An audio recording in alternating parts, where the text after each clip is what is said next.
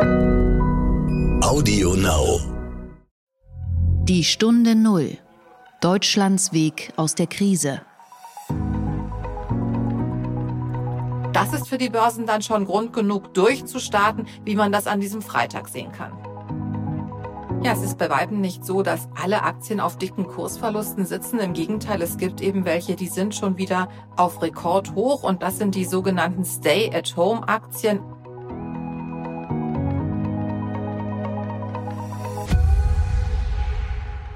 Hallo und herzlich willkommen zur neuen Folge des Podcasts Die Stunde Null, dem Podcast für Deutschlands Weg aus der Krise. Schön, dass Sie wieder zuhören. Wir wollen hier gemeinsam die Krise verstehen, den Shutdown, den Exit, die Eindämmung und die Öffnung oder wie man auch anders sagen könnte, den Hammer und den Tanz. Und was ich genau damit meine, erfahren Sie heute in dieser Folge. Mein Name ist Horst von Butler, ich bin Chefredakteur des Wirtschaftsmagazins Kapital. Der Gedanke zum Tag. Ja, schon wieder haben wir fast eine Woche geschafft. Eine Woche des Ausnahmezustandes, der Kontaktsperre und der persönlichen Entbehrung. Es war auch eine Woche, in der wir die Öffnung diskutiert haben, mit einem Papier von Forschern und einem vagen Wegweiser unserer Regierung. Denn im Grunde wurde uns ja kein Plan präsentiert, sondern nur eine Verlängerung um weitere zwei Wochen. Und vielen ist diese Verlängerung bis zum dritten Mal zu viel, nicht konkret genug oder die Ideen und Vorschläge willkürlich und nicht praktikabel. Wo sollen etwa die ganzen Lehrer herkommen, die nun Klassen mit 15 Schülern unterrichten? Wie sollen die Berufstätigen sich weiter um ihre Kinder kümmern, wenn die Kitas nicht öffnen? Ich finde alle diese Einwände nachvollziehbar. Aber wir sollten uns auch kurz in Erinnerung rufen, welches Szenario für Ende April gedroht hatte. Vor einigen Wochen noch haben wir befürchtet, dass wir Zustände wie in Italien haben. Mit massenweise Toten, die wir nicht retten können, mit überfüllten Krankenhäusern und Lastwagen der Bundeswehr, die diese Toten abtransportieren. All das haben wir bisher verhindert, weil wir Geduld hatten. Was aber auch völlig klar ist, für viele Besitzer von Geschäften, von Cafés und Restaurants werden die kommenden zwei Wochen sehr, sehr lang werden, vermutlich die längsten zwei Wochen ihres Lebens. Und das verstehe ich, und umso dringender brauchen wir konkrete Ideen, wie wir denn künftig in Restaurants und Cafés ausgehen wollen und das Leben wieder genießen. Die Stunde Null. Das Gespräch.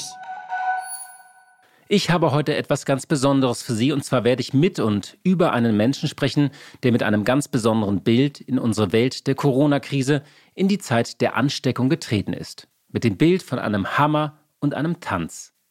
Seit einigen Wochen ist immer wieder von einem Autoren die Rede, der einen Artikel publiziert hat. Der Artikel heißt The Hammer and the Dance, auf Deutsch Der Hammer und der Tanz. Und dieser Artikel hat sich millionenfach verbreitet. Er wurde von Politikern, Ökonomen und Experten zitiert.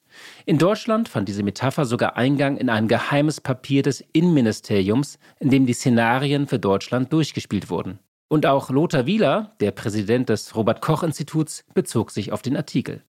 In einem Interview sagte er, die Krankheit ist nun mal eine Pandemie, sie kommt in Wellen. Man muss aufmerksam bleiben und jeden Ausbruch aufs Neue bekämpfen. Auch Deutschland wird vermutlich von einer zweiten Corona-Welle betroffen sein, wann auch immer, und wir müssen vorbereitet sein, wie es das Bild vom Hammer und dem Tanz beschreibt. Der Hammer heißt draufhauen, Shutdown, das, was wir seit Mitte März getan und erlebt haben. Die Phase des Tanzes beginnen wir gerade. Die behutsame Öffnung. Das Ganze beweglich, schrittweise und flexibel. Und auch wenn der Begriff Tanz eine gewisse Leichtigkeit suggeriert, ist es natürlich eine gefährliche und schwere Phase. Wer aber ist dieser unbekannte Autor? Der Erfinder des Hammers und des Tanzes. Sein Name kursiert im Netz und dazu noch einige Daten. Er heißt Thomas Pueo. Er stammt aus Frankreich. Er habe in Stanford studiert und lebe in Kalifornien. Nun, ich habe ihn aufgespürt und mit ihm gesprochen. Ich wollte wissen, wie er auf die Idee kam, diesen Artikel zu schreiben warum er das Ganze der Hammer und der Tanz nannte und wie die Reaktionen waren, nachdem sich sein erster Artikel 40 Millionen Mal geklickt hatte und in über 30 Sprachen übersetzt wurde. Thomas Pueo entpuppte sich als angenehmer und zurückhaltender Gesprächspartner. Ich spürte keine Bugwelle, eher Erstaunen und Demut über diesen Erfolg. Seit vielen Wochen liest er alles über das Virus. Jeden Tag drei bis fünf Stunden hat er mir erzählt und er schläft nur vier Stunden pro Tag. Ich habe ihn im Homeoffice erwischt und am Ende des Gespräches hörte man Kindergeschrei. Wie also kam Thomas auf die Idee, dieses Papier zu schreiben?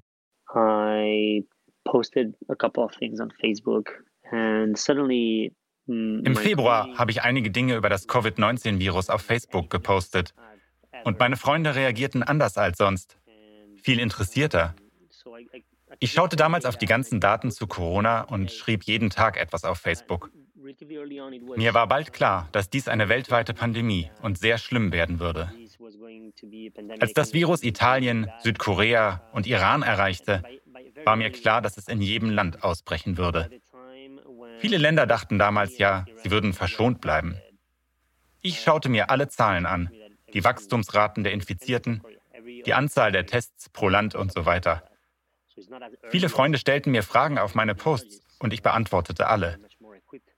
Eine der Schlüsselfragen war, ich habe ein Unternehmen, was soll ich tun? Soll ich meine Leute ins Homeoffice schicken? Nach zwei Wochen fragte mich jemand aus Paris, ob ich mit meinem ganzen Wissen und mit meiner Perspektive aus dem Silicon Valley etwas schreiben könne. Vielleicht mit Bezug zu Paris. Das war der erste Beitrag auf der Plattform medium.com. Er hieß Warum wir jetzt handeln müssen. Ich hätte niemals erwartet, dass der so viral geht. Davor hatte ich schon mal 250.000 Reaktionen, aber niemals 40 Millionen Views. Zehn Tage später schrieb ich den Artikel Der Hammer und der Tanz. Und der wurde auch 10 Millionen Mal angeklickt.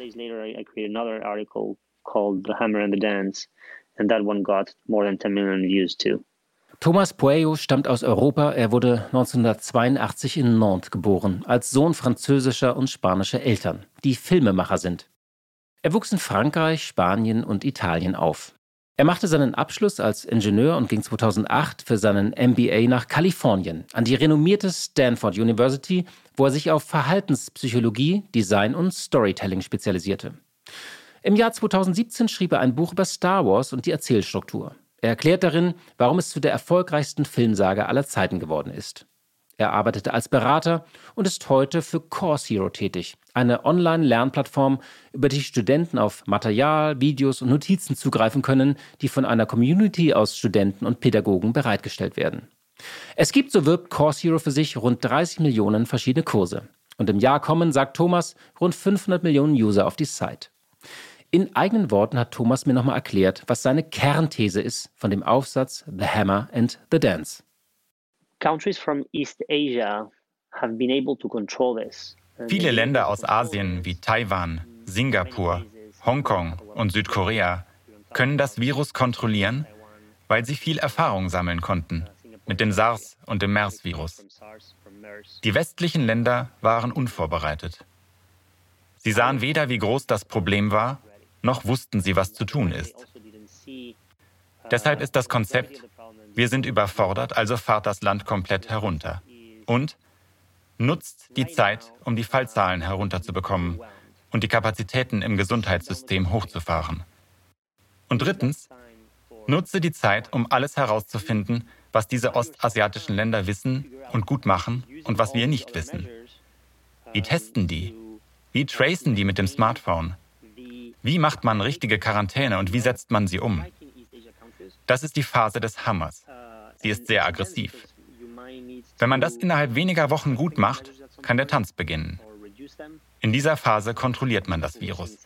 Es ist ein Tanz, weil man die Maßnahmen immer wieder lockert, aber auch verschärft, was wir derzeit in Singapur sehen.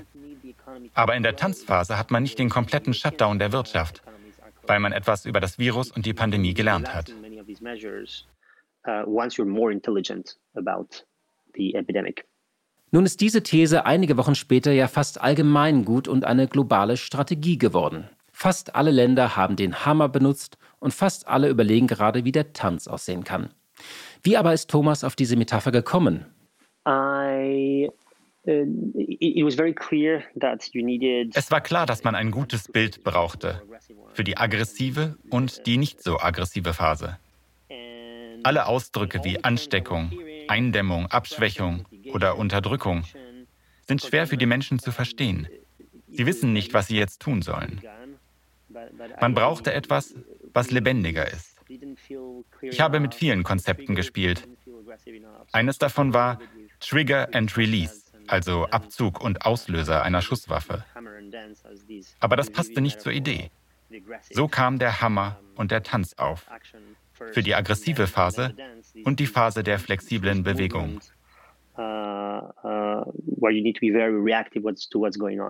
Als Thomas Pueo seinen Artikel auf der Plattform medium.com postete, brach nach kurzer Zeit ein Sturm über ihn hinein. Wie gesagt, seine Artikel wurden insgesamt über 50 Millionen Mal gelesen, millionenfach geteilt und sie wurden in über 30 Sprachen übersetzt. Wie hat er das erlebt? Es war verrückt. Das habe ich noch nie erlebt. Diese Sichtbarkeit. Denn ich habe ja gar keine Titel. Ich bin kein Virologe. Es gab eine Fülle von Feedback. Leute aus aller Welt schrieben auf allen Kanälen und sagten nur Danke. Viele Freunde sagten auch, sie hätten das zugeschickt bekommen aus ganz anderen Quellen. Einige etwa kamen aus Russland. Führungskräfte aus Unternehmen schrieben mir und sagten, das sei sehr hilfreich gewesen. Als sie den Artikel gelesen hätten, hätten sie beschlossen, alle Mitarbeiter nach Hause zu schicken. Viele hatten bis dahin das Ausmaß der Krise noch gar nicht begriffen. Und dann gab es Reaktionen, die mich wirklich gefreut haben. Politiker und Berater von Politikern meldeten sich, einige Kongressabgeordnete riefen an. Ich bin auch in Kontakt mit einer Handvoll Regierungen, die ich berate, wie sie mit dieser Krise umgehen. Ich bin froh, dass ich in dieser dunklen Stunde etwas Wertvolles beitragen kann. Dass auch das deutsche Innenministerium und das Robert Koch Institut den Hammer und den Tanz benutzt haben, wusste Thomas nicht. Das sei eine Ehre, sagte er mir. Ich fragte ihn auch nach der Situation in den USA und Kalifornien und noch immer war er sehr besorgt.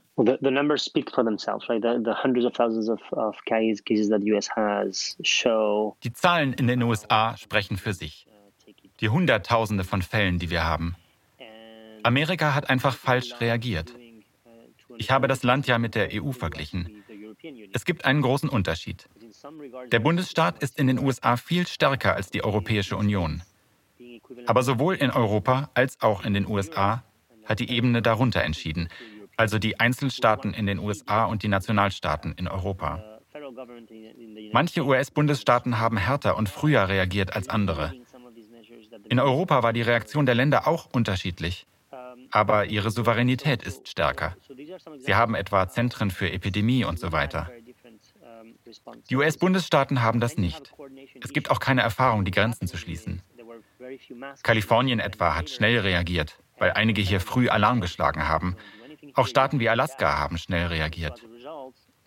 New York war viel zu spät dran. Florida hatte die Strände noch offen, als es Tausende von Fällen gab.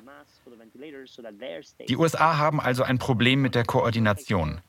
Die Staaten haben dann um die Masken und Beatmungsgeräte gekämpft. Das war schlecht für jene, die arm sind und spät dran waren.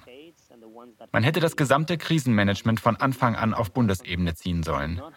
Aber diese Ebene hat keine Verantwortung gezeigt.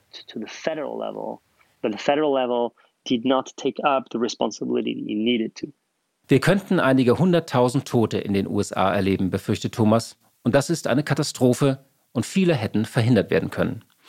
Immer wieder verweist der 38-Jährige darauf, wie wichtig es ist, dass wir von den demokratischen Staaten in Ostasien lernen, von Taiwan, Südkorea und Singapur. One of the differences between my approaches and in that of uh, some other people is that Ein Unterschied meines Ansatzes ist, dass ich sage, dass es sehr schwer ist, das alles zu modellieren. Die wirkliche Welt ist unordentlich, die Modelle laufen nicht immer. Ich habe mich umgeschaut, wo es funktioniert. Und das gilt für Taiwan, Singapur und Südkorea. Alle drei Länder haben eine offene Wirtschaft, aber sie haben die Pandemie sehr gut unter Kontrolle bekommen. Mit folgenden Mitteln.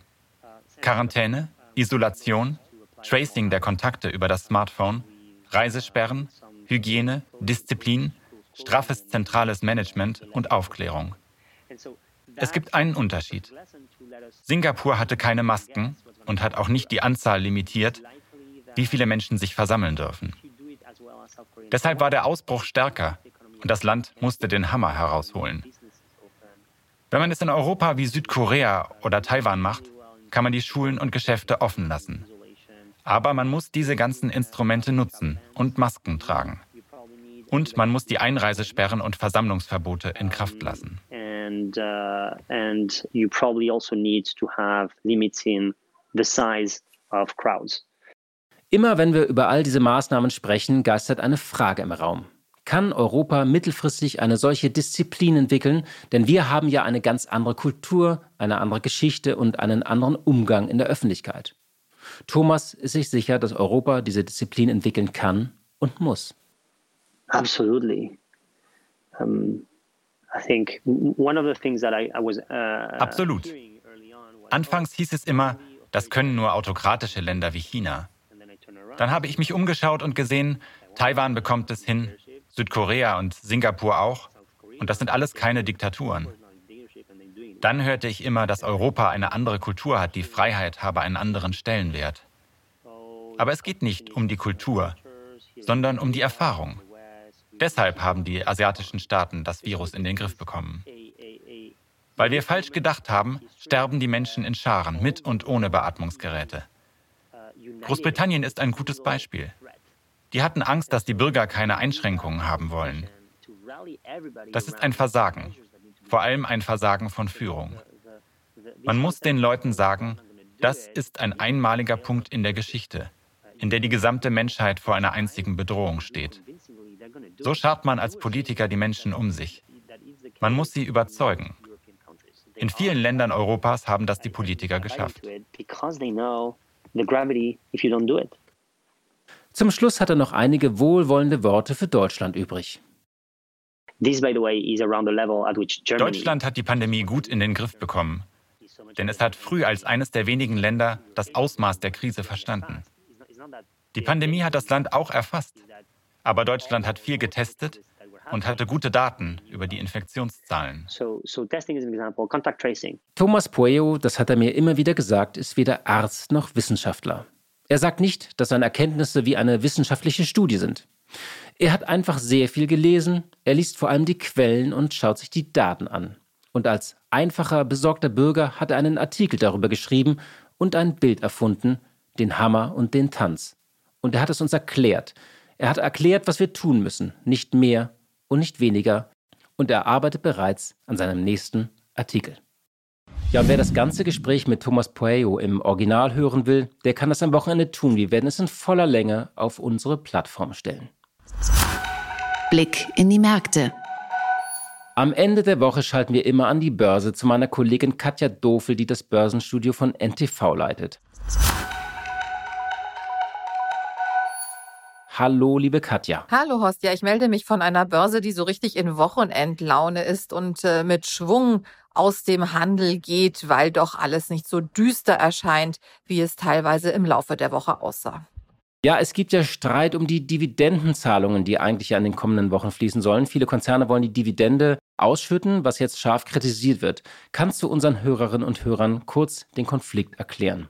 Man kann sagen, okay, das sind die Gewinne aus dem Vorjahr, da ist es gut gelaufen. Die Aktionäre sind natürlich mit ihrer Unternehmensbeteiligung auch ein Risiko eingegangen, nämlich das Risiko möglicher Kursverluste. Das sieht man an manchen Unternehmen ja auch, BASF oder Lufthansa, deutlich im Minus. Und man darf ihnen dann nicht auch noch diese Gewinnbeteiligung wegnehmen. Was passiert mit der Gewinnbeteiligung fürs nächste Jahr? Das ist völlig offen. Und im Übrigen, wer Staatskredite wie die der KfW braucht, der darf während der Laufzeit dieser Kredite ohnehin keine Gewinnbeteiligung ausschütten. An den Börsen haben ja wieder einige angefangen zu zittern. Es gab diese Woche äh, auch die Warnung vom Internationalen Währungsfonds, dass alles so schlimm sein könnte wie die große Depression.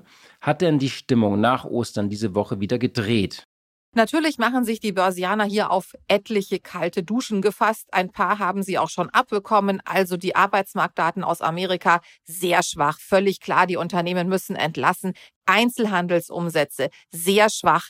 Natürlich, wenn man nicht rausgehen darf, dann kann man auch nicht einkaufen und man macht sich da auch noch auf mehr gefasst. Allerdings sind natürlich auch ähm, die Erwartungen vorhanden und die Erwartungen sind dann teilweise doch noch gravierend schlechter. So zum Beispiel beim Wirtschaftswachstum für China im ersten Quartal. Da haben die Experten teilweise mit einem Minus von mehr als acht Prozent gerechnet.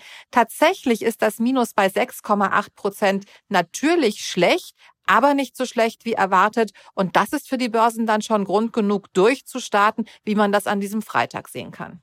Nach dem Einbruch haben ja viele überlegt, dass sie vielleicht einige Aktien, die sie schon immer haben wollten, sich zulegen sollen. Also die berühmte Apple-Aktie, die man immer haben wollte, oder Google-Aktie oder Facebook-Aktie oder auch die Amazon-Aktie. Zumindest für die Amazon-Aktie könnte es zu spät sein, denn die hat ja diese Woche ein neues Rekordhoch erklommen. Was ist der Hintergrund? Ja, es ist bei Weitem nicht so, dass alle Aktien auf dicken Kursverlusten sitzen. Im Gegenteil, es gibt eben welche, die sind schon wieder auf Rekordhoch und das sind die sogenannten Stay-at-Home-Aktien, also Aktien, die besonders gut laufen, weil die Menschen alle zu Hause bleiben müssen. Lieferdienste gehören dazu, Kochboxen, HelloFresh zum Beispiel und natürlich die Aktie von Amazon.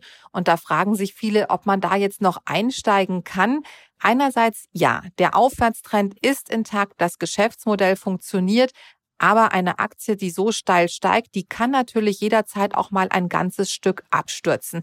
Dieser Gefahr muss man sich bewusst sein. Warum könnte die abstürzen? Zum Beispiel, wenn es auf einmal politisch veränderte Vorgaben gibt, wenn es heißt, so ein Konzern wie Amazon muss beschnitten werden, muss zerschlagen werden, weil die Marktmacht zu groß ist. Es gibt neue Steuervorgaben, weil man vielleicht nach der Krise Geld braucht. Solche Ankündigungen, die können dann erheblich belasten. Ja, liebe Katja, ganz herzlichen Dank äh, für diese Einschätzung. Das war meine Kollegin Katja Dofel von NTV in Frankfurt. Tschüss auch von meiner Seite. Danke fürs Zuhören und wer mehr von der Börse wissen will, ntv.de jederzeit und natürlich ab Montagmorgen dann auch wieder im Börsenfernsehen bei NTV. Tschüss.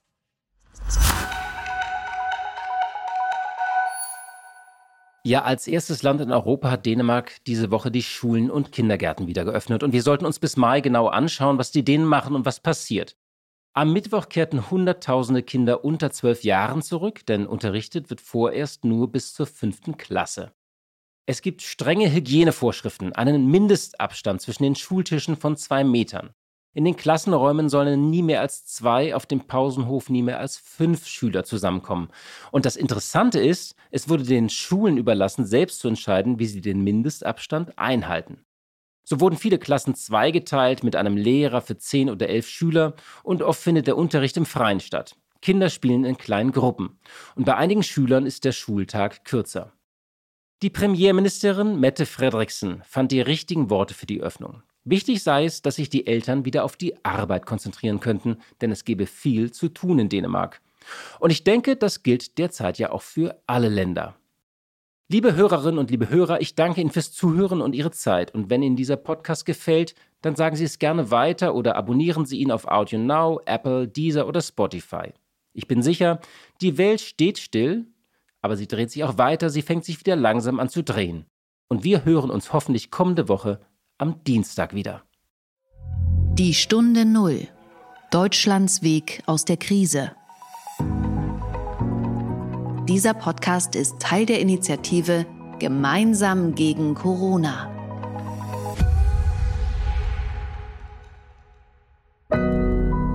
Audio Now.